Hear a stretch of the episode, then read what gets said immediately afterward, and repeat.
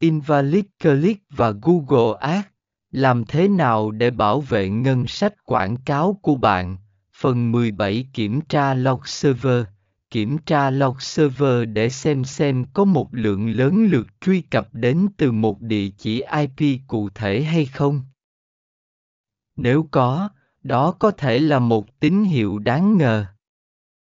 Việc nhận biết và xác định Invalid Clicks là bước quan trọng trong việc bảo vệ ngân sách quảng cáo của bạn. Sau khi bạn xác định chúng, bạn có thể thực hiện các biện pháp để ngăn chặn chúng, điều sẽ được thảo luận trong phần tiếp theo của bài viết.